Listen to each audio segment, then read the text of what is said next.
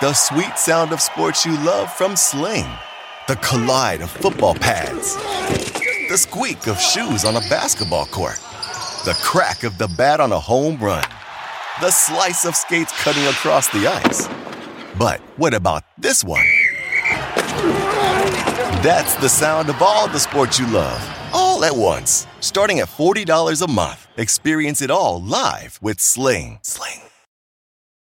At Bet365, we don't do ordinary. We believe that every sport should be epic. Every basket, every game, every point, every play. From the moments that are legendary to the ones that fly under the radar. Whether it's a three pointer at the buzzer to tie the game or a player that goes two for two at the foul line. Whatever the sport, whatever the moment. It's never ordinary at Bet365. 21 plus only. Must be present in Virginia. If you or someone you know has a gambling problem and wants help, call 1 800 Gambler. Terms and conditions apply. All right, welcome on to the Hollinger and Duncan third annual now trade deadline wrap up, trade deadline superlatives. We have much to discuss here. We're going to talk biggest winner, biggest loser, players who really benefited, players who were hurt, our favorite and least favorite moves. Lots of very interesting stuff to talk about here. But uh, how are you just feeling overall uh, about this deadline, John? So I don't, I don't, I try to avoid f bombs on the show, but I'm, I'm just going to throw one in here. Thank fucking God the Ben Simmons thing is over. Oh my God. I did not want to deal with that over the summer, right? Like just, uh, just so tiresome with the with the leaks and the blatant bluffing and uh, just thank you. Thank you nets and sixers for getting that done. And i mean well you should thank one man in particular and that's james harden. Exactly because because the, the sixers really were in a pickle. And you know at the at the end of the day the sixers and nets kind of rescued each other and needed each other so badly that it didn't even matter that they're in the same division and competing you know for the same space kind of. Like the, the only option was to make the trade with each other. How did you feel like uh, the price that was paid ultimately turned out? So uh, the leverage points still favored Brooklyn, so I think that's why they were able to get the better deal in terms of assets. Um, why do you say that? Because Harden was still a participant, right? Like you could talk yourself into the fact that okay, we didn't get a trade done. We still have James Harden and Kevin Durant. Once KD comes back, you know, Harden, Harden for whatever for whatever else is on his agenda still has not won a championship and would have a realistic chance to win one, you know, when KD came back and and 0.5 of Kyrie. And so I, I think you could talk yourself more into the idea of of him playing somewhere near his real level. And Simmons obviously wasn't going to play in any games at all. And I, I, don't think, you know, they talked up, oh, maybe he'll come back after the trade deadline. That was total ha. bullshit. And that was not happening, right? So I, I, so I think those leverage points favored Brooklyn. And so they needed each other, but Philly needed Brooklyn more than Brooklyn needed Philly at the end of the day. And that's why you saw Curry in the two firsts and Drummond thrown into the deal. Yeah, I was surprised that Drummond was involved uh, Philly kind of needs Andre Drummond actually. Uh, but yeah, I, I think that's it, it, was really fascinating the way it turned out. I mean, given where it was on Wednesday, I thought Brooklyn did well in the end, and because I, I, think for Philly, you know, and we'll see Philly getting Harden to opt in. I thought that was pretty big as well. I so um, what we don't know is what was going on behind the scenes with that opt in because oh uh, well well nothing he, nothing they just started talking right on Thursday morning. Did you know that? that it all came together. The the uh, pick, the deferment on the twenty two to twenty three, and you know, figuring out exactly that it'd be top eight. That is that protected. Is, that what is, would happen after that? Have, having all happened. Yeah. Thursday morning. Have, having been in the room for some of that, yeah, that's definitely the type of the type of trade and the type of negotiation that can be done in just a few minutes. exactly. Yeah. The, it's like you know, it's it's like and... it's like a free agent sign and trade, right? Like it just happens in the first couple minutes on July first, and that's just yeah. Yeah. It's only it's only the biggest deal in trade deadline history. I mean, you can just snap your fingers; it's, it could come together. Um, that said, though, I want to do want to take a quick tangent because I mean, what do you make of this whole idea that oh, Morey and Marks weren't talking? I mean, obviously, in the reporting on that, there was some water carrying going on obviously, I think it was affected by James Harden not having an agent. So Yeah. the leaking from his side wasn't as uh, robust as it could have been, perhaps. Uh, but I- like, is that plausible that like, oh, it was all going on through back channels, but they weren't talking? Like, how does that work? What are your thoughts on that? GTFO. Like no. Like they they they had to be talking um the the two teams and and in the in the di- you know and maybe a couple weeks ago it was just very like exploratory throwing stuff at the wall type stuff but as you got to especially as you get into Monday uh, of trade deadline week. Like you're now, now everyone starts putting their cards on the table, and you know maybe that's maybe that isn't when you hear somebody's best offer, but but by Monday, Tuesday, you the the universe of what is possible is pretty clear to you ninety nine percent of the time, and some of that doesn't end up being actionable for various reasons. But like to to say that they, you know, oh, it just you know kind of came together last minute like that to that to me isn't believable you know. Maybe one side came more to the other side's side of the table in terms of what they were asking for but there were clearly some outlines of proposals happening way before that again especially on something this big and this complex like you know you want all your uh, all your staff and your your input and be evaluating. Okay, what what does it look like if we put Tyrese Maxey in this deal? What does it look like if Seth Curry is in this deal? How much do we value these two firsts? Like you gotta you gotta have a have a really hammered down idea on all that stuff and all of its value relative to the things that you're receiving, and even stuff like obviously Harden's opt in. Like they had to do some stuff to figure out. Okay, what is what? How does this contract thing play out? Philly obviously had to talk to Harden's people about what his extension would look like. Like I'd be, I'd be shocked if the extension has not been negotiated already. Harden will be eligible to sign an extension in six months. Yeah, yeah. I mean, well, it's.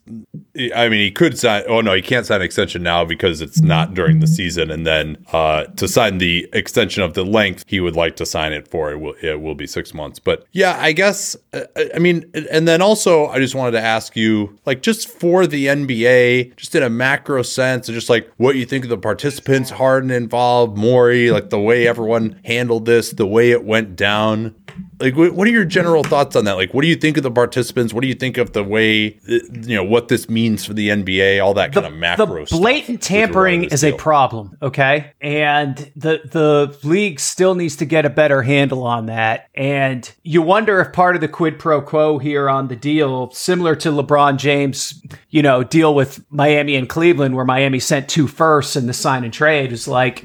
Okay, you're not, you know, you're you're not you're not gonna you're not gonna throw the lawyers at us, right?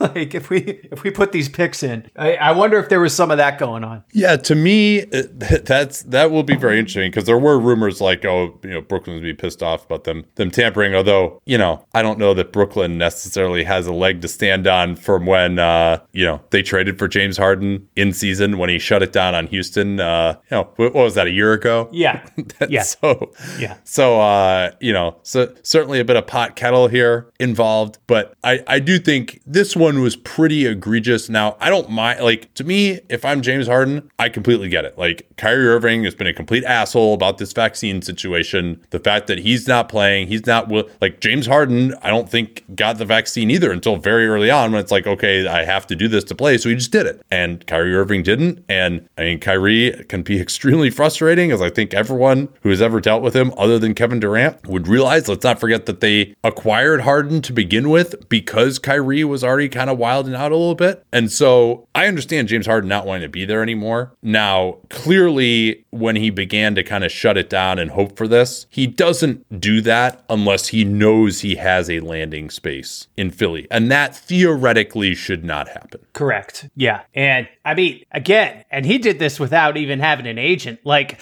if there's an agent, there's at least a little more plausible deniability, right? but Yeah, I mean he's got a manager. You know, I'm sure. I'm sure they everyone everyone knows each other quite well from the Houston days Yeah. when uh, the organization bent over backward to accommodate him in every possible way. yeah. Uh, I mean, and I guess we can leave the the discussion of what could be done to another time, perhaps. Uh, but I, I mean, I generally am uh, less concerned about it than you. Obviously, uh, since you worked in a small market, you're not as uh, you you've got more concerns about this than me. I mean, I'm kind of more in favor of efficient markets overall, and uh, I mean, I think like this ended up being a win-win. I would say for both sides. We'll see about that, but uh, especially concerning the Kyrie situation. But uh, I mean, what do you think of these teams now? Boy, we're going to have a great Eastern Conference playoffs, huh? Uh, Yeah, I mean, Kyrie will play in half the games. Uh, ben Simmons will play in the defensive half of the games. And I, all right, sorry, go, I- go ahead. I actually- I just I couldn't resist. I, I like how Brooklyn looks now. Um, they still have some depth issues, some front court if- issues in a playoff game, but like you could play Durant with Simmons and Curry um, and 0.5 Kyrie's. Like that's pretty good, right? I mean, look at what they almost beat Milwaukee with last year. Uh, you know, not having Joe Harris sucks, and I, I it does seem like he's going to be out for the season. That he's going to need another surgery on that ankle. Um, you know, I was at the Brooklyn Washington game last night and just talking to some people who follow the team a little more closely. There's nothing official yet, but it definitely seems headed in that direction. One would think. Yeah. Uh, Well, I yeah, I don't know. I mean, well, so number one, I, I mean, Brooklyn to me, like their, I think that their decision to make this deal was more obvious, right? Regardless of what they're going to be this year, they're looking at losing Harden for nothing. They're looking at him just fucking around the rest of the season. It was obvious already that they weren't good enough. You know, I mean, I think maybe if, if Kyrie was going to play in all the games, you could talk yourself into it. But yeah, as you're mentioning, as Harris is out, they don't have any kind of three and D or shooting outside Yeah. of that you know their their team was just uh, last year's team was just the support guys were so much better. Blake Griffin had a pulse last year, which he doesn't now uh, on the offensive end. And you know, also, I mean, when you say almost they almost beat Milwaukee, Milwaukee was so bad in the first few games of that series. Um, you know, I, I don't think that they could do that, and I think we've seen that in the regular season games this year. So, uh, but so I think the decision to make the deal, particularly with what was thrown in, they got Curry as well, protects them if Patty Mills leaves next year on his player option. And I mean, Curry's Curry's better than Patty Mills. I mean, and I, I think the other thing the Nets did, they set themselves up now where they can go into this next offseason and they have two firsts again. So now you now you can go fishing and, and get another player. Like I, I think as a result of this Yeah. trade, it probably in terms of like championship odds or whatever, I think from the Nets perspective, really next year is probably when it pushes up their odds more than this season even. Yeah, there's just a little thing that Kyrie Irving isn't under contract for next year and isn't eligible to play in Nets home games. You're such a party pooper, man. Well, let Well, let's it's- let's I mean, let's see what happens like- with with Kyrie. That's going to be really interesting because like what's his market going to be? Who's who's who's turning the who's handing the keys to their franchise to Kyrie right now? Yeah. Well, I mean, presumably, if this New York thing hasn't changed, he's not going to want to come back there, right? I mean, it's really a, a political question more than anything. But also, I think we've all learned at this point to never underestimate Kyrie Irving's ability to sabotage a situation. That is is definitely a factor and and one the Nets will need to weigh t- too. But I think I think the Nets' best or least bad alternative might end up being re-signing him and then taking those and then maybe maybe you end up doing something later where you're trading like Kyrie Irving and those two firsts for Damian Lillard or something. Yeah, I mean, and Simmons will still be out there too. I mean, that's the other, Ben Simmons is, uh, you know, not exactly old reliable himself here either. Well, I mean, yeah, that So- I mean, that's how we got to this point. Like, none of these guys, right? As good as they are, as talented as they are, nobody totally trusts any of these dudes. Um, th- throw Harden in there too to be that rock solid foundation of the franchise. Like they've they've proven that that's that that isn't something they should be entrusted with. I, I mean, that's pretty hilarious for the Nets that like Ben Simmons is was traded for because he's more stable than James Harden and Kyrie Irving. I mean, that's the point that we've gotten to. It's, it's utterly insane. Yeah. So I, I mean, as much as you're saying, "Oh, I'm so glad that this is over" and all that, I, I was I was enjoying the ridiculousness of all the media leaks and and stuff like that. Uh, but I mean, I think we're, we're not done. I would say I think there's still going to be plenty of drama on either of these teams.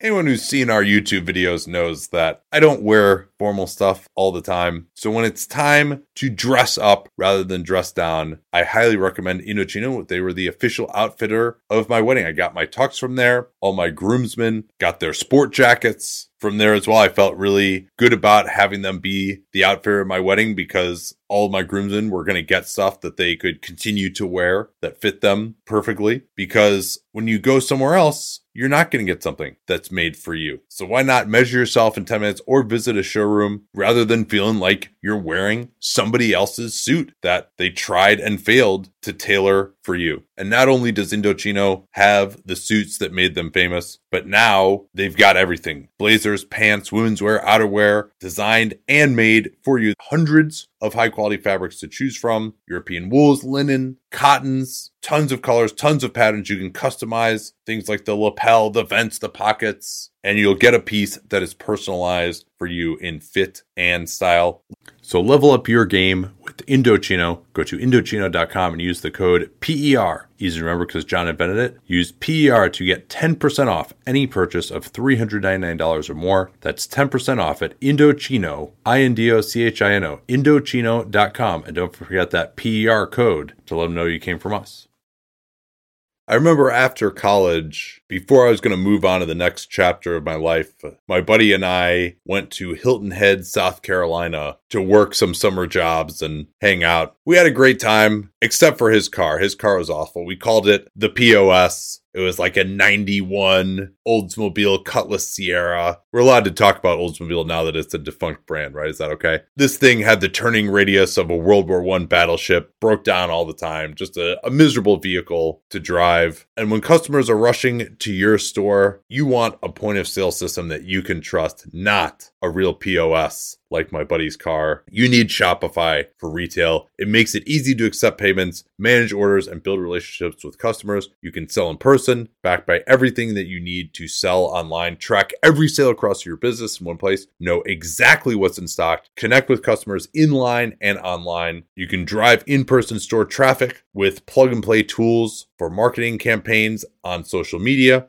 Get great hardware that fits your business, accept credit cards, mobile payments, every other major payment method, all with low fees and transparent pricing starting on day one. Plus, their award winning help is there to support you every step of the way. Do retail right with Shopify. Sign up for a $1 per month trial period at shopify.com slash PER. All lowercase, easy to remember slash PER because John invented PER. Go to shopify.com slash PER to take your retail business to the next level today. That's shopify.com slash PER. But uh, the last thing, and we got so much more to talk about here too, but the last thing I wanted to talk about is just, you know, so the Nets, I think, given what Philly offered them, right deal, good deal, no problems there. Philly, he gave up a fair amount. I think if they could have retained a little bit more of it, they could feel a lot better about themselves going forward. Obviously, they felt like, hey, this is this is our chance with Ben Simmons. We just we can't not do this deal. And for all of Sean Marks's the ridiculousness of Sean Marks's position, and then we're not talking and we can hold on to him being What about Nash's? parroted verbatim. What about Nash's daily presser that they weren't trading him?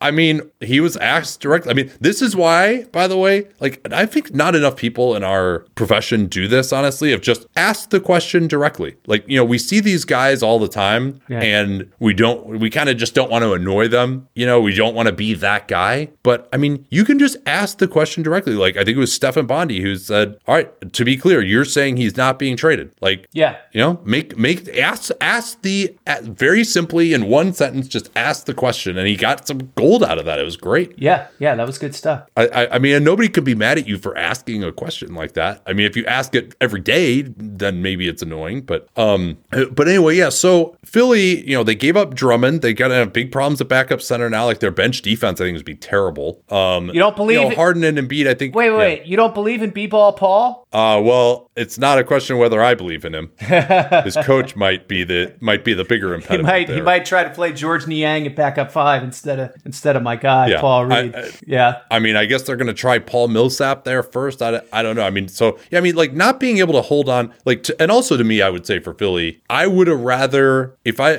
I mean, I would have rather probably given up Thybulle and a first, because that would have made the salaries match, than Curry and two firsts and Drummond. If I could have done that. Maybe they couldn't have done that. Yeah. Uh, I, but that, that would be my thought, because I just, I'm still worried about Thybulle being able to stay on the floor offensively. But so, so let me ask you this. I, I've said, I had talked about this for a long time already yesterday of what I think these teams are going to be. What, what do you think this Philly team is? Are they the favorite in the East? Are they a favorite to make it to the East Finals? Well, it's so hard to describe anybody as a favorite to advance individual rounds unless you say they're the favorite overall because we don't know what this these playoff matchups are going to look like one through eight, right? Like everyone is so jam packed together right now, and I, I do like you look at this like one through one through five, and then the top two guys off the bench. Like, okay, Philly looks pretty good now. Like you replace, you basically replace Curry with Harden. That should be an upgrade, right? Um, yeah. But they weren't like an awesome team before this. They like they're pretty good, but I, I get they're definitely a legitimate contender in the East now. I can't make them a favorite. Like I still think Milwaukee and Miami are probably the two best teams. Yeah, no, I, I think I agree with you. I think I, I gave them a thirty percent chance of advancing out of the second round uh, when I talked about this yesterday. And if I could guarantee that both Embiid, who has never been healthy for a playoffs, by the way, mm-hmm. and Harden were healthy, then I might bump that up to forty percent. That's that's true. I will say I wrote about this today. Milwaukee and Miami, in a roundabout way, are the big losers here, right? Because now you have two teams which all of a sudden are much more threatening than they were yesterday. Yeah, that's. I, I think so. I, I still would favor those guys over them. Uh, all right, so let's get into so, anything else you want to say on the on this trade, or have we exhausted this topic? You think? I mean, I, I talked about it for an hour yesterday, and I still feel like I have like two more hours in me to discuss it. But I'm I'm do- I'm done with Ben Simmons for a while. Let's move on. okay. Who is your biggest winner of the trade deadline? I'm going to say Indiana. Yeah, I think I, I think I. they set themselves that. up for a beautiful tank here, where they like even while being sort of halfway decent on paper, they're going to end up with like the fourth worst record or something. They're going to end up with a with a high pick in a draft where I think it really matters to be in the top four this year. It looks like a four player draft basically, and then it kind of gets much more speculative after that. Um, converted Sabonis into Halliburton. I think that's a win. Sabonis is freaking good. Don't get like don't get me wrong, but when you're talking about seven years of team control versus two, there was already chatter that Sabonis was unhappy there. Like I, I think he was going to push to get out of there at some point uh, anyway. Under Rick Carlisle, he didn't like playing for Rick Carlisle. Well, I mean, Rick Carlisle had him standing in the freaking corner at the beginning of the season. Um, so yeah, I, I I just I just like what they what they did here. You know, move off of Torrey Craig, get the get the second round pick, get Jalen Smith, see what see what he can do. I, I just I just think they yeah. position the LeVert trade obviously I like I don't even think LeVert is good. So like to to get that out of the LeVert trade and Ricky Rubio's bird rights by the way like that that could have some value too whether they whether Indy re-signs him. Like Indy has cap room scenarios but you're Indiana so I don't know how much that ends up meaning. Yeah uh, but I mean if they're if they're a few of these cap teams are trying to win next year so they might actually be able to get their kind of pick of the litter of anyone they wanted to give you know 13 million a year to rather than 10 for the mid-level with other teams. And that's always where Indiana is kind of hunted, right? Like they, they love these Brogdon type contracts. Yeah. Yeah. Or they could try to bring back TJ Warren uh, as well as a possibility and and as you mentioned they've always liked Rubio like he was supposed to go there before Phoenix swooped in at the last minute in uh, what was that 20 the 2019 trade deadline. So or, or uh, free agency. And Rubio Yeah, Rubio, no, I, Rubio I agree. Indiana would be up there. Right? Who was there before? Rubio? Wait, wait wasn't Ricky there? No, no, he wasn't. Never mind. No, no, it, it was it, it, He was rumored to go there for forever, but um, but yeah. So uh, yeah, I agree with you. Pacers number one, and you know I think the this kind of brings in more of a theme to me. The Pacers actually succeeded in selling, and mm-hmm. many of the players that we thought might move and might be sold, some of the most obvious guys, Harrison Barnes, Jerami Grant, Eric Gordon, whether it just seemed like a failure of both the teams that were in theory buying you know, your Lakers, your Utah, for example, to not get anyone.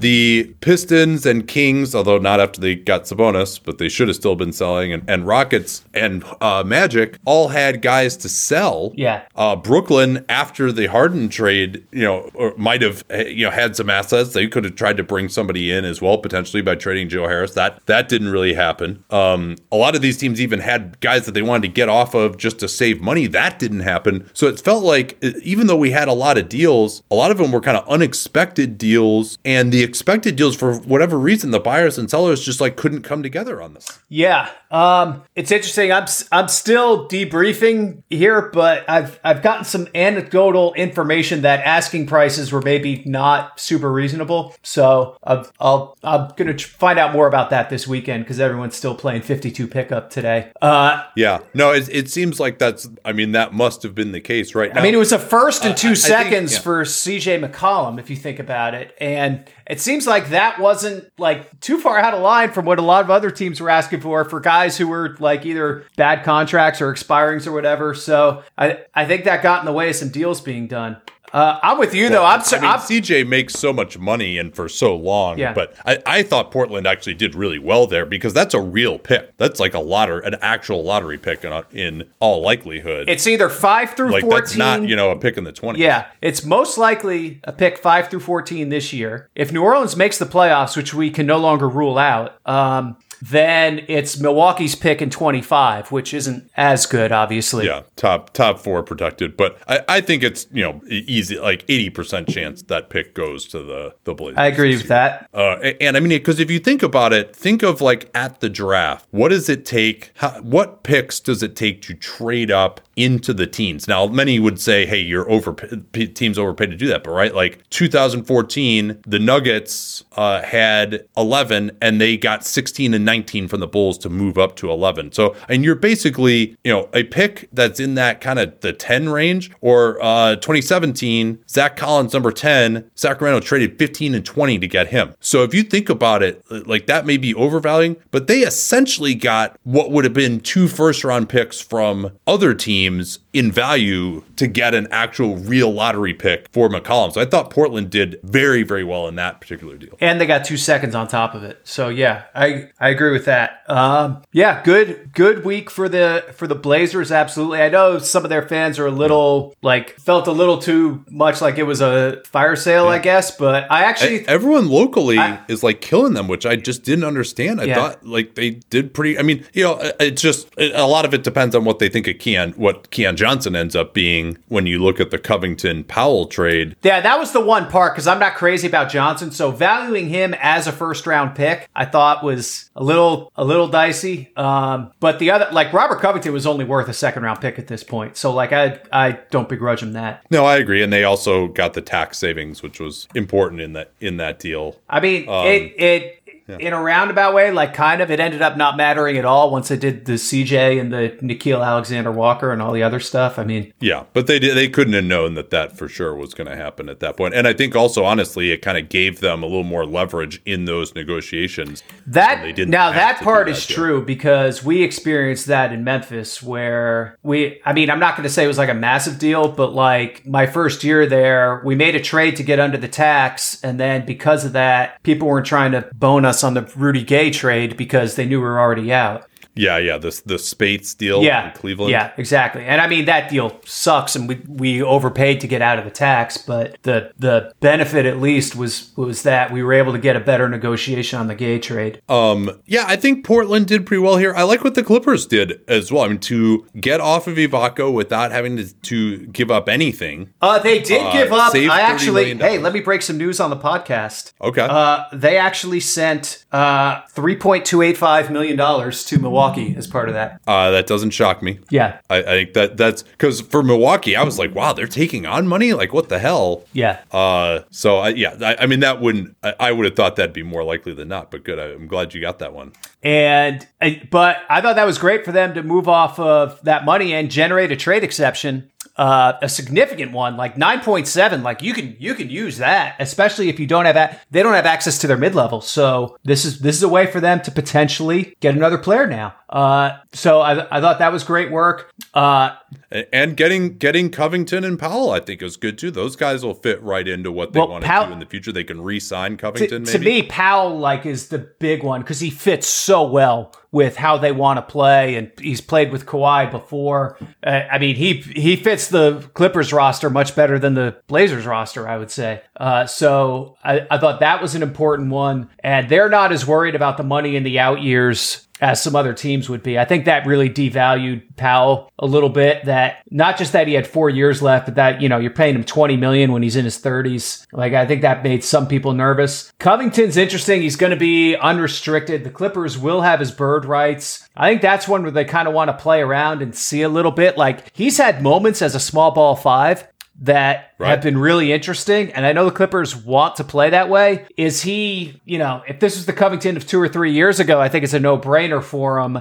I think they kind of want to see a little more how this actually looks. Is, is he going to give him enough offensively? Can he can he defend in switches if he's the five? You know, there's there's some questions here, but an interesting and I think productive uh, week for the Clippers. Uh, still kind of get the vibe that probably won't see Kawhi this year and might not even see Paul George. Uh, so they're just going to be, you know, scrambling for the 8 9 or whatever. Not worth it for them to tank because the pick's going to OKC anyway. So, but it's, they're going to be an interesting team to watch.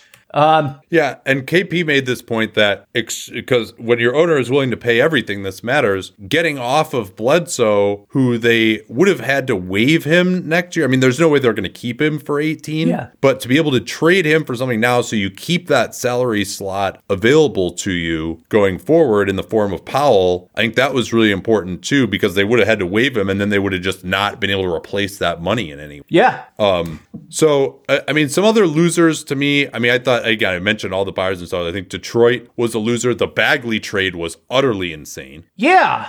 I thought so too. Two firsts for Bagley. Two seconds, but yeah. or sorry, sorry, yeah, sorry, thank you, seconds. uh, and like pretty decent ones. And to get like they can sign Bagley this summer. There's no bird rights advantage. Sacramento. or they could. Why couldn't they have just done the deal straight up with Detroit and just got DiVincenzo? Like just done it as a. Uh, Oh, is it- I mean, maybe they could have done Uh, it just did- a three way, yeah. not even involve Sacramento. yeah, done the trade. Yeah, done the trade with Milwaukee. Yeah, you're right. They basically traded DiVincenzo for Bagley. Right. Yeah. Sorry, not Detroit. Detroit and Milwaukee. Yeah. I mean, they, they could have had DiVincenzo. I would. I mean, I, I'm nowhere near as high in DiVincenzo as you, and clearly his value had totally cratered. And I think Sacramento did great in that trade to get someone who wasn't in their plans, Bagley, to someone who may or may not be, but at least has a chance in DiVincenzo. When was the last time the Kings won a trade this clearly? Yeah, it's been a while. Uh, I mean, when Vivek doesn't say, "Hey, get me an All Star," like McNair actually knows what the fuck he's doing. I think. Yeah, yeah. They, I mean, this th- this was really this was really encouraging, and I think it it helped balance out their roster a little bit uh, to get another, you know, kind of at least like a real two there. They they still need some actual forwards. I, I don't understand how lopsided the roster was this past season, but they're they're definitely in a better better spot as a result of this trade, and it kind of eases the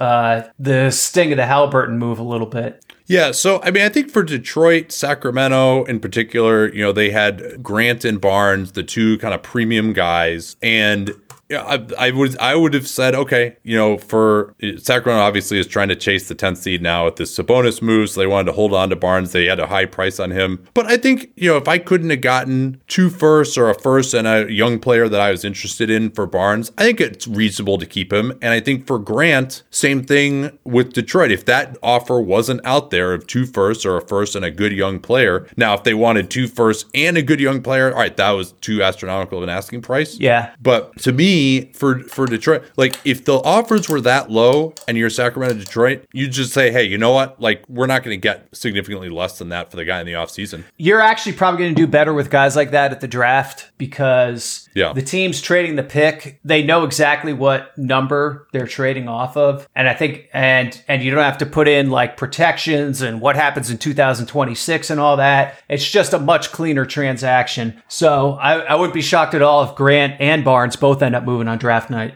Um, yeah, and then Houston, Gordon, you know, once Cleveland made their move, it wasn't really clear to me what team was willing to give up a first for Eric Gordon. And if they couldn't get a first for him, I think you're fine just keeping him. Again, maybe into the offseason. Also, Gordon has missed some time with plantar fasciitis recently. I'm not sure if that played into things. Yeah, I mean, he Gordon Gary Harris, like they're they're guys who like they weren't as in demand as Grant and Barnes, but they're still like twenty million dollar salary slots, and there wasn't that that much expiring money sloshing around. So the universe of teams Yeah. that could really generate a good trade proposal wasn't that large. I think like the most interesting thing with Gordon was like if he had been appended to a Westbrook for Wall trade where, you know, the the poo poo platter the Lakers offered everyone with THT and none. Um, if that and a first and, and Westbrook for Wall and Gordon, like that would have been an interesting trade. Uh, but I think Gordon's another guy now who will go to draft night and,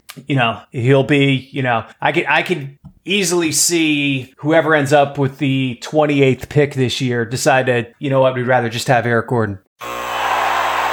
Ah, the sweet sound of sports you love from Sling. The collide of football pads. The squeak of shoes on a basketball court. The crack of the bat on a home run. The slice of skates cutting across the ice. But what about this one?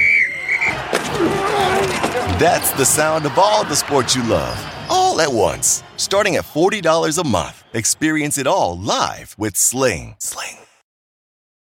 At Bet365, we don't do ordinary. We believe that every sport should be epic. Every basket, every game, every point, every play. From the moments that are legendary to the ones that fly under the radar. Whether it's a three pointer at the buzzer to tie the game or a player that goes two for two at the foul line. Whatever the sport, whatever the moment. It's never ordinary at Bet365. 21 plus only. Must be present in Virginia. If you or someone you know has a gambling problem and wants help, call 1 800 Gambler. Terms and conditions apply. What are your thoughts on how it was that the Lakers didn't do anything at all? I thought at the very least that they would send Cash and DeAndre Jordan to Oklahoma City. Yeah. Right? Like, can you at least do that? can you at least get the dead weight off your team? I mean, it's a financial transaction, so it's only hurting the Buss family, I guess. But, like, how do you not at least do that and, you know, open up a roster spot for maybe some of these buyout guys? Because the Lakers, like, oh, yeah, we're going to be players in the buyout market. Well, yeah, you didn't trade anybody, so you still have 15 guys in your roster and you're a tax team, so everybody you sign is costing you three times as much. Like that's that's some mismanagement right there. I'm sorry. Like I understand them not wanting to give up a first just to kind of throw something at the wall for this season. I think that logic is okay where they say, "You know what, when we go into the offseason and we could trade 27 and 29, maybe we could do that and get somebody who really makes a difference." Like I, I understand that logic. That that part to me was fine. Yeah. But I, I, I mean, it basically, it what it seemed like was it's just, it, it was just an acknowledgement that they're fucked this year. Yeah, they're they're not good enough. And be you know, being honest about where you are, I think is really important in the NBA. It's where a lot of teams screw up, right? Is is not understanding that either it's over and they need to rebuild or that they're not good enough and it's not worth throwing more draft picks at a situation that isn't salvageable. And so the Lakers Lakers were honest in the mirror, so I give them credit for that.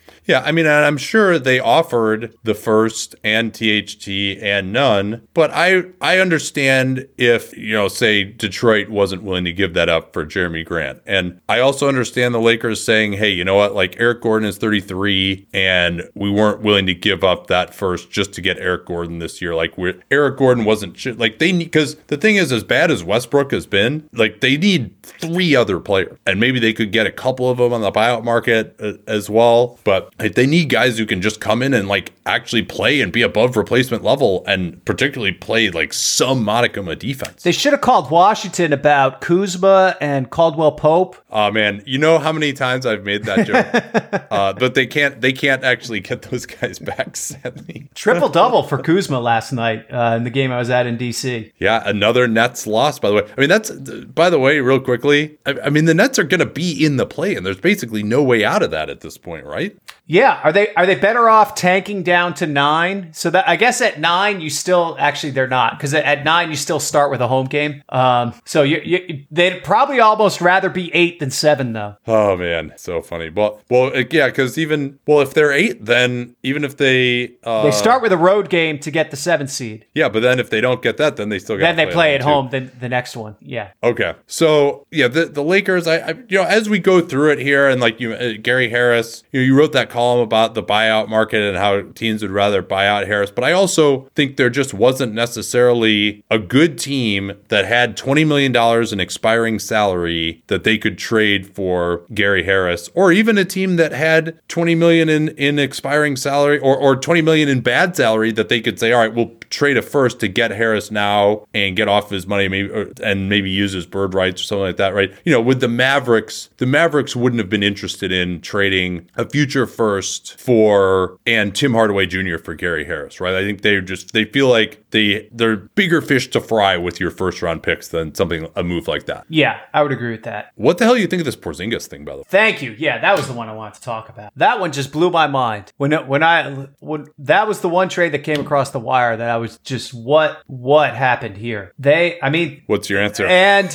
so the thing I get back to is what do they know about his knee that we don't? That that's what I've been saying as well. I mean, right knee bone bruise. That's the knee that he also just recently had the scope on and took a while to come back from, and then also had an absence. Uh, I, I mean, I think like that that has to be the explanation that he is not going to be whole the rest of this year. That that if if that is true, then it makes sense. If that's not true, then I start to wonder. Because then it's like almost highway robbery for Washington. Like if if you're Washington, regardless, you had to do this deal, right? I, I think probably. Uh, I, I, mean, I'm still I'm for, for me. I mean, even if Porzingis could play, I'm I'm still. I mean, I, I definitely like it for Washington because of what their goals as a franchise are. But I may also still like it okay for Dallas because of what their goals as a franchise are. Now, many have pointed out, hey, like Bertans and Dinwiddie basically have the same guaranteed money as Porzingis. Porzingis does have a player option though, and hilariously, Dinwiddie and Bertans are probably more likely to actually be in the lineup. Dinwiddie does give them some insurance on Brunson leaving, although I might have actually understood this move more if they also moved Brunson. Yeah. Maybe they feel like they'll move him in a sign and trade possibly this offseason and get something for him. But um and they've liked Dinwiddie before. I think they are at least uh buying low on Dinwiddie and Bertans. And maybe there's just a feeling like, hey, Chris Kristaps Porzingis, his salary slot was just too big. The his all we've been trying to trade him that it's just not a digestible contract for anybody. Yeah. You know, we were doing fine without him. And so let's just having Kristaps Porzingis wasn't going to be part of our path to finding another star. We still have to find that, or we need to just make a team that makes more sense around Luka. And so, and Porzingis couldn't play late in the playoffs anyway because he's too immobile and he can't beat switches. So this is just let's just give ourselves some more flexibility, even if you know maybe we we kind of downgraded in terms of the best player in the deal. What do you think of that reason? Yeah, it reminded me of I'm going to the way back machine, but when Chris Webber was traded from Sacramento to Philadelphia for basically three contracts that were each one third of Webber's contract, and th- this is Yeah. the same kind of thing where Dallas is just trying to live to fight another day this offseason, where they know, you know, can they win around this year if they get the right opponent? Yeah, sure, but they they know they can't beat Golden State and Phoenix this year, so they're they're trying to that that's a lot a lot of what the trade deadline is on the front office side is you're actually working on next season and not on the current one. I think this was a good example. Uh, Dallas now has uh, one, two, three, four, five, six, and Kleber is almost seven contracts between 10 and 18 million. So like they have all these middle class deals that they can do some stuff with. Um, they're still out on picks a little bit, uh, but they, you know, they got the Richardson exception. Like they, they got some things to play with here. Yeah, you know, I, I think that's right. And Dinwiddie, I mean, now the problem you mentioned all these contracts, many of them are bad. but I also think Dinwiddie, like, he can be good. Like, his finishing has not been where you want it to be this year. His scoring hasn't been. I think he has been pretty good as a passer this year. He's he gives you uh, like at that at the point guard position, you know, he's got some size. He'll give you some help defense. Like, he's not terrible there. And you know, let's remember he's just now coming through being a year removed from the ACL injury. Yes, he did come back. Yes, it was a partial tear and he was able to start the season. But, you know, I think giving him a little bit of credit for being able to look a little better going forward. And also, I think, you know, the interpersonal aspect between Luka and KP, it had improved by reports this year, but had never been great. So I think that's probably part of this too. Uh, yeah, there was also the interpersonal aspect between uh, Dinwiddie and Harrell and the rest of the Wizards, right? I think I think there was Well, some of that going Beal. on. Yeah. Yeah, Brett, Bradley Beal. Yeah. So, um, I, I think, I think w- let's find out. We can't judge this one until we see what Porzingis' health status is. And for I- the Wizards, I think it's actually, you know, you're worried if he's ever going to be able to play going forward. But if he can't play the rest of the year, that's fine. Uh, I I would be surprised if they play him at this point. I mean, you you've already put up the white flag on the season. What what is your Yeah, I mean- benefit of of playing of playing Porzingis in the games? What's your feeling now on Beal? You think he comes back? Yeah, I mean the the way these players are now, that you know, you get the bag and then and then you do other stuff. Now, what would be interesting is if he opted in, which he also could do. Um because that might set up some other alternatives. The um, so there there's still some interesting turns that that could take, I guess. But I think it, I think at the end of the day, I mean, Washington to me blew their opportunity to trade Beal a year and a half ago when that was clearly the right move and really rebuild this from the bottom up. And instead, they're in this you know almost Sacramento East situation where they're just chasing the eight seed every year. It's been like that for 20 25 years there now. Um, Uh, yeah, I mean, they, they, I think like the Beal wall, that core, I think they hoped that those guys could grow and get good enough. Yeah, the the. Beal the once- Beal Wall once- Porter for like two years there was the exception, right? Right. Yeah. But they still did not win 50 games that day, which they They've- basically have not. They haven't done it since seventy nine. Yeah, that's that's incredible. Okay, so let's see here. We got probably 10 minutes left here before we start hitting some questions. Spurs. Um, let's talk this Spurs Celtics. Oh, you like you like what the Spurs Well, let's did? talk Spurs and Celtics. I think this this Oh, yeah, Derek yeah, White okay, trade sure. is is super interesting. Um, you know, I mean, Boston traded seven players yesterday, and I believe they're going to end up with a trade exception for all seven of them. Weirdly enough, yeah, that's They go from Richardson to White, give up a first and a swap right top one protected in 2028. oh, is that what it is? Top one protected. Yes. Good. That's uh, I, I don't I don't think that's been reported anywhere else either that I've seen at least. Oh no, that's out. That's that's out there. Yeah, this is not Oh, okay. this this is not intrepid shoe leather reporting by me. That, that was Okay, no, there. yeah, the, the cash amount for uh, for the Clippers to the to the Bucks, that's what people here are here living. What'd you think of that deal though?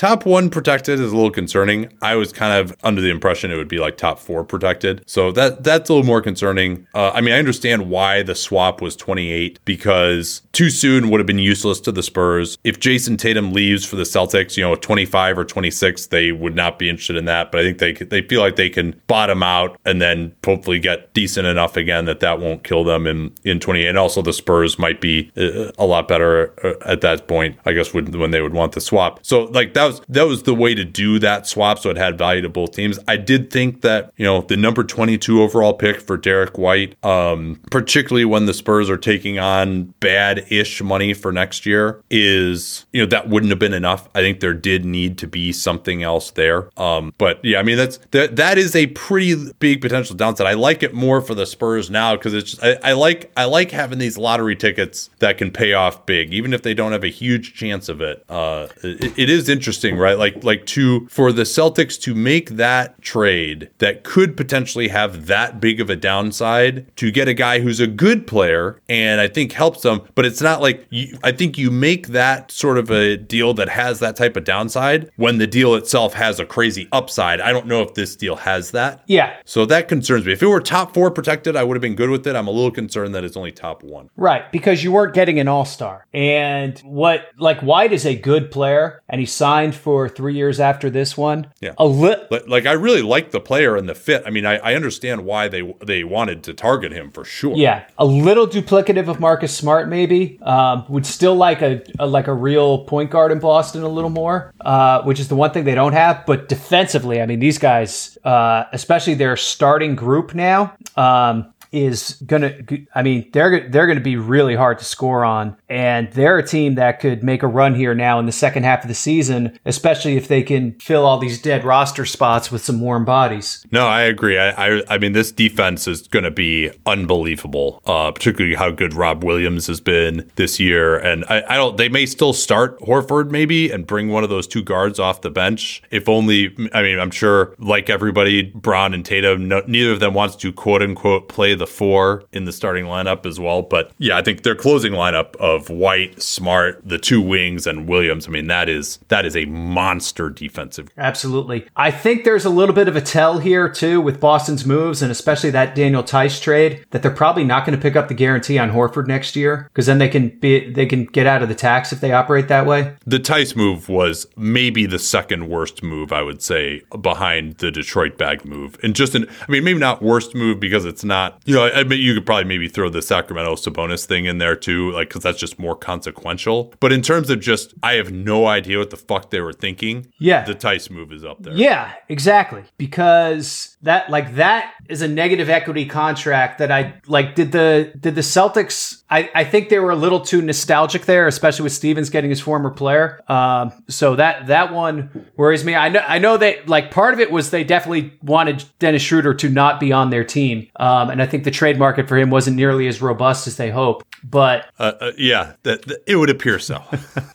a little a little surprised they couldn't even do like two minimums from Cleveland. Yeah, well, Cleveland I think were yeah was the, maybe they were with some tax issues. I guess they figured they got LeVert and Rondo has actually been playing okay for them, so they just didn't need him. Yeah, yeah. So that was um that was wild. Uh yeah, but I mean, I think the Spurs did well. You know, there four trades for the Spurs. Like it's definitely a new day for San Antonio. And I think I think all point. four of them were pretty good. Like I thought Thad Young was going to go to a buyout, and they ended up moving up like basically a dozen spots in the draft on oh, that. Yeah, that was a great deal. Thad Young trade. Great deal. And now you look at them with Richardson at 12 million next year. I think they're going to be able to flip him and get something too. Possibly, if uh, if they wanted to take on some bad money, uh, I think that's a possibility. Like Richardson hadn't been bad for Boston. Exactly. I mean, Derek White is definitely and, and they get they get a player, flyer in Langford. Like maybe Chip, Chip Engelland can try to go to work on Langford as well. You know, they they have at least a, a that's another potential out as a wing. Like I, you know, I Langford obviously was valued as being pretty worthless by this Boston regime, and I think that makes sense. I think that was a sal- uh, that was a salary dump of five point six million for next year from Boston's perspective. Yeah, which I, I totally understand. Um, other winners I would say are Phoenix and and Golden State because nobody in the West did anything. Yes. Uh, what do you think about Memphis standing still? Uh, I, I, mean, they have a deep team. They're fine. Like, I wouldn't have done anything if I were them, other than ju- like tried to really get a big fish, and it just doesn't seem like I wouldn't have pushed in for Jerami Grant, for example, if I were them. Like he, uh, uh and I didn't think he was the right move. I, I agree with you on that. Yeah, I don't think he changes their destiny. I think you hold on to their scratch. They're just a good drafting team too. Like some of these guys they have are going to age out. They're going to need cheap contributors. Now, what ends up happening with their three first round picks of the draft? Like that's going to be uh, that's asking a lot for a team that's already good to take on three guys it's like a, this. It's a Boston situation, right? I think they're going to try to either package them for upgrades or they're going to try to move up in the draft and just have one high pick rather than three picks, whatever. By the way, how about uh, how about Memphis uh, negotiating for top ten protecting rather than top fourteen protecting on that Lakers pick? that that could end up really mattering, huh? Solid move, solid solid move there. Uh, I, I mean, I'll, have, we haven't talked about New Orleans at all. By the way, I, I would have them uh, as a loser. I would say yes. Uh, they they will see a short term spike from this. Obviously, like they're they're a better team now. But I I like Josh Hart. He had a great contract. CJ obviously does not. He really constrains their options these next two seasons uh, as far as what they can do. Especially yeah, they are like right at the tax. Uh, uh, they're like seven million under the tax for next year. Yeah. Right. So CJ trade he takes them out of their mid level. Um, obviously they gave up their their first unless it ends up in the top four, which seems pretty unlikely. They took what I considered now this at one point was a great contract, but Larry Nance at this point for 9.7 next year on a team that already doesn't have enough shooting. Like I that's kind of dead money, isn't it? Yeah, I, like the theory of him is great. I would like him a lot playing with Zion in, in some lineups, but he just hasn't been the player that he was in Cleveland, and now he's going under the knife with this this surgery for a torn meniscus. Interesting that the Blazers initially said the MRI showed no damage, and now he's now he's getting the surgery. So, and that's the knee that he had the torn ACL in in college. So, I mean, this could be a situation, and he's obviously the reason he's a good player is because of his athleticism in large part. He's a good passer passer too, but and he's good anticipation, but it's not that's what makes him good. And he, he's you know he's not the guy who's dunking all over Brook Lopez anymore. Exactly at this point. Exactly. Uh, but but to me for New Orleans, right? Like I'm not even sure that they are a better team with CJ rather than with uh, Josh Hart for next year. And when you consider CJ versus Josh Hart, full mid-level exception signing next year, and your lottery pick. Yeah, yeah. That's the and, and two I mean, seconds. Also, so you have two seconds. Also, it wasn't even just the right. lottery pick. Yeah. So I, I mean, this is a win now move for a team that doesn't have Zion Williamson. It's pretty impossible to imagine that Zion Williamson is going to come back and like lead them into being able to do anything this year. So you're basically making this move for next year. But McCollum is already 30. I'm not like it, it, they need some more shooting, but I don't know that they need like another like mid-range shot creator shooter who doesn't pass that much. Um, you know, Ingram is kind of in that role, and he's probably a better passer than CJ2 at this point. Um, but of course, the other thing that's hilarious about this, John, which I'm sure you've been hammering, is this is just compounding the original sin of just letting Lonzo Ball go. Yeah, absolutely. Uh, that like what was what was so bad about Lonzo Ball that yeah, now you turned it into you got Graham and uh, yeah. you, ended up with McCollum and Temple. Now that you like you just clogged up your sheet so much. Whereas if you just like if you just had Ball and Hart, like you were fine. like what what was the problem here? Yeah, well, and then you know they traded for Graham. They thought Alexander Walker and Kira Lewis would be able to contribute in the backcourt, and obviously that wasn't the case. Lewis wasn't good, and then he, then he got hurt, and obviously they don't have Alexander Walker anymore as well. So it just they've made it just so many mistakes in that backcourt. Uh, kind of even though you and I both liked Alexander Walker initially, it obviously didn't really work out. And then um, you know a lot of people killed Utah for acquiring Alexander Walker in that Ingles trade. What do you think of that? I just thought it was disappointing from the perspective that they took Ingles in two seconds and basically opted for tax savings over roster upgrades. Yeah, I, I mean it just what uh, I, I, think they came to the conclusion again like the, the who is who is going to help them. It would have been Eric Gordon Gary Harris, Grant. Yeah, I, I don't they they to get Grant or Barnes, I think was not realistic for them given what they had to offer. Yeah, but I was a little surprised that they couldn't accomplish something at a at a lower level. Like for them to not get Robert Covington, actually, I think was a little bit of a failure, right? Like that was a like the con well, the contracts but, lined up. Yeah. They, you know, it wasn't like it wasn't like the Clippers' offer for the Covington portion was so overwhelming that Utah was like, how do we compete with that? Um, so, but well, but the I think this is the the money aspect too with the other one where it just they they Portland wouldn't have wanted to take Ingles for Covington because it would have been taking or or it wouldn't have saved Portland eight. Yeah, I mean Portland had plenty of dead bodies they could have heaped on top of that to even it out. I mean they ended up, you know. Yeah, I guess so. But then Utah also they probably didn't want to take on money and for a guy. They That now we get to the really crux of the issue, and that's why it's disappointing because they went all in on these contracts that they that they have on the team already. Right? They didn't really negotiate on the extensions for Gobert and and Mitchell because like we're all in, let's go. You know, we don't care about the tax. Well, actually, we care about the tax now. So it really disappointing. Well, I, I understand it from the standpoint of like Robert Covington would have been just like another piece. He's probably not going to close for you. So why should we take this on? And, and also, I think they actually like Alexander Walker, you know, which obviously Portland didn't. So maybe that's that's part My, of it. I mean, I did think it was interesting that they took on Alexander Walker's like five million for next year. Like they obviously really just their evaluation is just that he they think he can be good and they uh, affirmatively wanted to acquire him. I certainly think he has a better chance of being good as a backup too than running 50 pick and rolls through him and letting him take whatever Ooh. terrible shot he wants. No, I think that's right. Ah, the sweet sound of sports you love from Sling. The collide of football pads. The squeak of shoes on a basketball court. The crack of the bat on a home run. The slice of skates cutting across the ice. But what about this one? That's the sound of all the sports you love, all at once. Starting at $40 a month. Experience it all live with Sling. Sling. At Bet365, we don't do ordinary. We believe that every sport should be epic. Every basket, every game, every point, every play. From the moments that are legendary to the ones that fly under the radar. Whether it's a three pointer at the buzzer to tie the game or a player that goes two for two at the foul line. Whatever the sport, whatever the moment. It's never ordinary at Bet365. 21 plus only. Must be present in Virginia. If you or someone you know has a gambling problem and wants help, call 1 800 Gambler. Terms and conditions apply. Okay, well, why don't you guys, uh, anybody who wants to jump in here with a speaker request, go for it. Uh, we're going to get into that portion here now. Uh, Kaio, I see your request. Hopefully, you are still there and you can join us. It's probably been a while. Uh, Kaio, you there?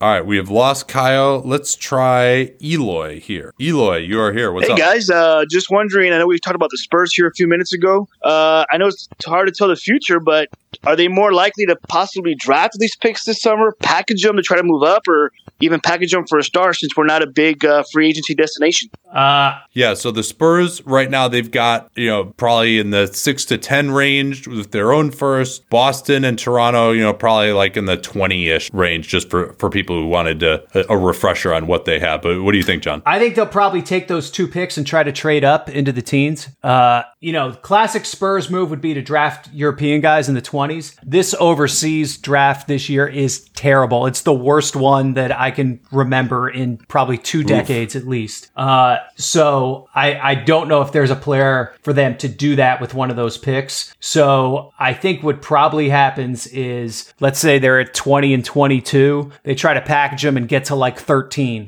uh, and and operate that way because they're they're at a point where they probably need to take a few bigger swings. Uh, now they do have the cap room too, so that does open up some interesting possibilities. Where you know, can they trade picks? For players, but I don't know who's available that really makes sense for that kind of maneuver right now. Maybe something will present itself after something happens this spring that we just can't foresee. Yeah, they've got 26 million in cap space is my projection. They could probably get up to max room if they want to. That doesn't include a cap hold for Lonnie Walker, but it's interesting. We just had that same conversation, John, about Memphis, who is also going to have three picks and also will be trying to package to move up. So the fact that it's you always have to pay a huge premium to do that anyway. We talked about Yep. that earlier in the show. And so it may just not be possible. But the Spurs, they have uh, plenty of young guys here. Like, I'm fine. They have a good development system. I'm fine just using all three of those picks for where they are as a franchise right now. Like, yeah, you would try to move up, but I don't think it's the end of the world to just use the three picks. And of course, it depends if they get into the top four, you know, that changes things as well just via the lottery. Yeah, I could see it. They're going to have maybe a little bit of trouble rostering all the guys next year, d- depending on some decisions they make. But it's it's manageable. Uh, I guess we'll we'll see how that part goes. The other thing that they would have, and for Memphis too, is deferring the pick. In other words, you trade it for a future pick. I think the problem they're going to run into is the back half of this draft. We'll we'll see how people feel in June. Not looking good right now. So I don't know who's giving you a future first to get into the draft this year. All right, uh, Eloy, thanks for that question. Let's, uh, Kaio, you're here. If you're here now and you want to unmute, uh, go for it. What do you got for us? Hello, guys. Hope you are doing all right. Uh, so, Yeah, always, always good to hear from you, man. What do you got? so my my question is kind of about the deadline. Would it be too crazy if the, the Brooklyn Nets use the opportunity from the uh, the Harden uh, Simmons trade to actually get uh, Eric Gordon for the lottery protected first they got? Because I think the salary slot uh, and actually a switchable def- uh, shooter would be kind of crazy and uh, the last piece they could even uh, package the um, man I missed the name of Jevon Carter uh, to salary dump him and all this shit because I think they lost opportunity you know uh, to maximize Durant's peak uh, chances of championship. Yeah, so so quickly, uh, and you probably know this, but uh, if they wanted to get Gordon, he makes twenty million. They probably would have had to put Joe Harris in as matching salary. Maybe they could have done Carter as well. if they had no no but if no i think he has a point if they had done this as a three team trade so it's harden plus carter plus there might have had to be like a bruce brown in there or something so times 1.25 i think you could have taken back the guys from philly and eric gordon and been okay oh, that's actually- interesting. Actually, if you Yeah. take exactly uh, Simmons plus Eric Gordon and you send Jevon Carter, you the salary matches, I believe, uh, because Simmons makes around 35 and Harding makes almost 50. Uh, so the salary works uh, precise, even without further players. And yeah, but you would, I mean, you would rather have Curry than Eric Gordon, though. Like, you, you, you got to get Curry out of that deal. Yeah, obviously, but but you also can send yeah. as well. Paul Millsap, you are already sending out, and you could I don't know reroute uh, Drummond or uh, something like that.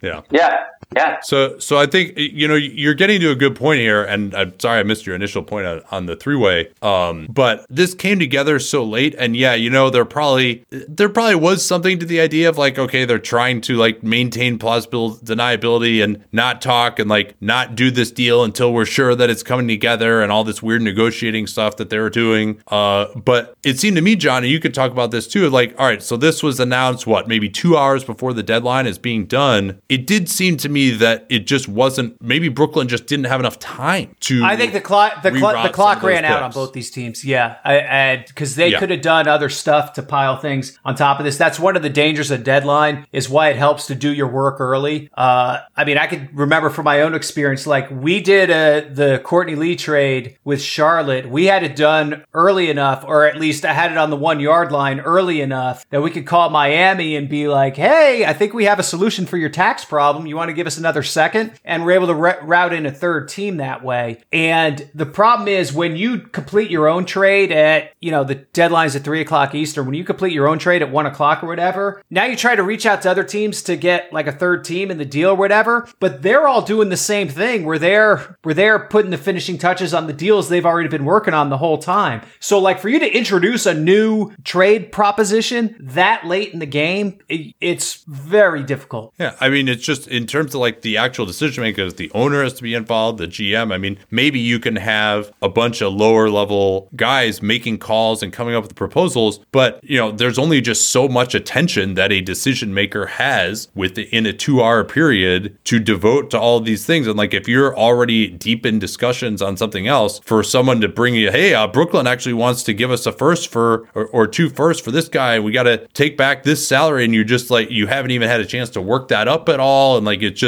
it, it would. I, I, mean, people don't think about this, but it's just like just the actual attention span, the bandwidth that the actual people involved have to deal with that. It just it wasn't realistic at, at that point for Brooklyn to be like, oh yeah, by the way, we got two firsts here. Uh, you, want to? what can we get for these? I mean, I agree, but in the same vein, um, I came up with this idea uh, of trade. I mean, when Nate was was talking, I believe, with Danny in, in another podcast. They had a bunch of report, actually, actual reporters, uh, not only our us fans.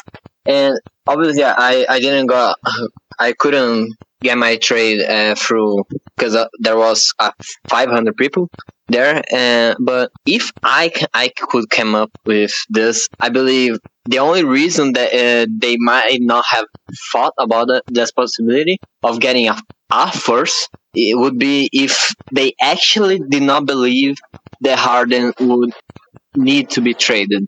Because otherwise, well, you are very there's two other possibilities like, here. Right? One is that they did make the offer and Houston said no, right? The other is that the owner said Eric Gordon isn't worth me paying another like 50 million in luxury tax or whatever it was going to be. yeah, and I would say too for Brooklyn, they may. Re- I mean, like we said, right? Like KD is still out. Kyrie's only playing half the games. Who knows when Simmons will be back? Even if they can get their whole team together for this year, they just have such a tough road coming out of the play. I mean, historically, like nothing like that. A team from that level has ever really made much noise, other than uh, the Knicks in like 1999, which was a totally weird year. So I think uh, ultimately, the, Brooklyn is probably wants to just save their ammo for next year, see what this team is, figure out what they need to add to it. I think maybe there's just a recognition that uh, with the whole Kyrie thing and Simmons finding his footing and KD being injured, that maybe this, similar to the Lakers, they'll make a run at it, but this is not the year to go all in. Um, okay, let's get one more request here, and that is going to be Micah. Micah, what do you got for us here? Hey, uh, you know, I'm a Suns fan, and I'm I'm pretty happy with the way things went uh, in terms of just picking up Torrey Craig. I feel like a lot of teams who yeah. are uh, competing for a championship, their biggest goal is like chemistry. And I feel like the Suns found the one deal they could get that actually improved chemistry from bringing in someone from the outside, someone like Torrey Craig. Uh, but I just wanted to ask about in terms of deadline deals, y'all are the experts here, but I, I'm racking my memory and there aren't too many examples of a team making a big splashy deadline deal and it leading to a championship um, or even making a finals run with that splashy deal. It, it tends to be the desperate teams trying to make a move, a GM trying to save their job, trying to appease a star, big contracts be exchanged, and then not a whole lot happens, at least in the short term uh, at the deadline. Um, are there any examples you can think of, or to the team? 1995 Houston Rockets uh, traded for Clyde Yeah, Drexler, Drexler. and won the championship as the sixth seed. Um, 2004, Rasheed Wallace to the Pistons. Yes. Um, 08, the Lakers got Pau Gasol. They made it to the finals that year, and then obviously they won two championships after that. And yeah, those would be the three biggest ones where I think it really affected future championships a ton as far as like players getting like real all star level type of guys. Um, I mean, just last year, you know, you, this is such an underrated move. We almost forget he was there, but the Bucks getting PJ Tucker. I don't think the Bucks win the championship last year without PJ Tucker. He's not a star, but he really, I mean, I thought he changed the entire complexion of their team to be able to play Giannis at center at the end of games, have someone who could credibly guard KD. So I think like there definitely is the possibility. I agree with you that many of these moves do kind of turn out to be, or at least your implication, you didn't say it outright, that turn out to be much sound and fury signifying nothing in terms of the championship. But hey, you know what? Like this is fun. This is there are 30 teams that doesn't always have to be about the championship every year. So hopefully, uh, you know, this isn't all just a, a waste of hot air from us analyzing all this, right? right. So, of, so I guess I guess my my second question is of the deals that happened at this deadline, which ones do you like? Which one do you think could potentially have the most impact on a team trying to make a run I mean, I, I- you're talking about this year or just this ever? year? This year, like which which team, like who at this deadline right now? Which move do you think moved the needle the most for a team trying to win a championship? Well, I, I will say this. You know, we haven't talked about the Bucks at all. If Serge Ibaka can get back to the level that he was at, I don't think he will. But that one is massive for Milwaukee. I thought their front court depth was really compromised, and I don't know if he's the answer. But I think he, you know, even if he can just give them quality rotation minutes in the East playoffs, I think that matters. saw that Obviously, the at Harden Phoenix. trade is the other one. What what about you, John? Yeah, you see, I was I was gonna say Ibaka too. It's funny. I saw him play his first rehab game in the G League, and he looked like he was 83 years old. Like he he could not jump above the rim. Yeah. Like he looked so bad. And you've seen him since then kind of progress. Like it's still not where it was, but you can you can see a trajectory that you can talk yourself into a little more. So I I would say that one is at least uh, interesting from that perspective. The move that I thought might have an impact on a championship, it ended up not mattering until the offseason, was that Miami move to free up their first round pick to be traded again because I thought they were going to turn around and do a trade right away for somebody. It looks like they're just going to take that into the offseason. Oh man, D- Danny is like still showering off after discussing that trade. he loves he loves pick protection. Awesome, thanks guys, I appreciate it. Yeah, and thanks to all of you for being listeners. And uh, don't forget, if you're this is your first time listening to the show, you can subscribe. We encourage you to do that. We are actually going to take next week off for the All Star break, and then we'll be back at the usual time the following Wednesday, two Eastern, eleven Pacific, here on Twitter Spaces. And of course, uh, you can follow John's work at the Athletic and subscribe. Dunc'd On Prime. Danny and I talked about the deadline for two hours, and we're actually going to spend another hour probably talking about it on Sunday as well. So, uh, really appreciate you guys being listeners, and hope you all enjoyed the trade deadline. We'll talk to you all next time. At Bet365, we don't do ordinary. We believe that every sport should be epic. Every basket, every game, every point, every play. From the moments that are legendary to the ones that fly under the radar. Whether it's a three pointer at the buzzer to tie the game or a player that goes two for two at the foul line. Whatever the sport, whatever the moment. It's never ordinary at Bet365. 21 plus only. Must be present in Virginia. If you or someone you know has a gambling problem and wants help, call 1 800 Gambler. Terms and conditions apply.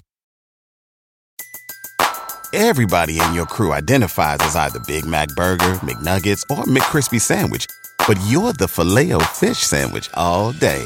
That crispy fish, that savory tartar sauce, that melty cheese, that pillowy bun. Yeah, you get it.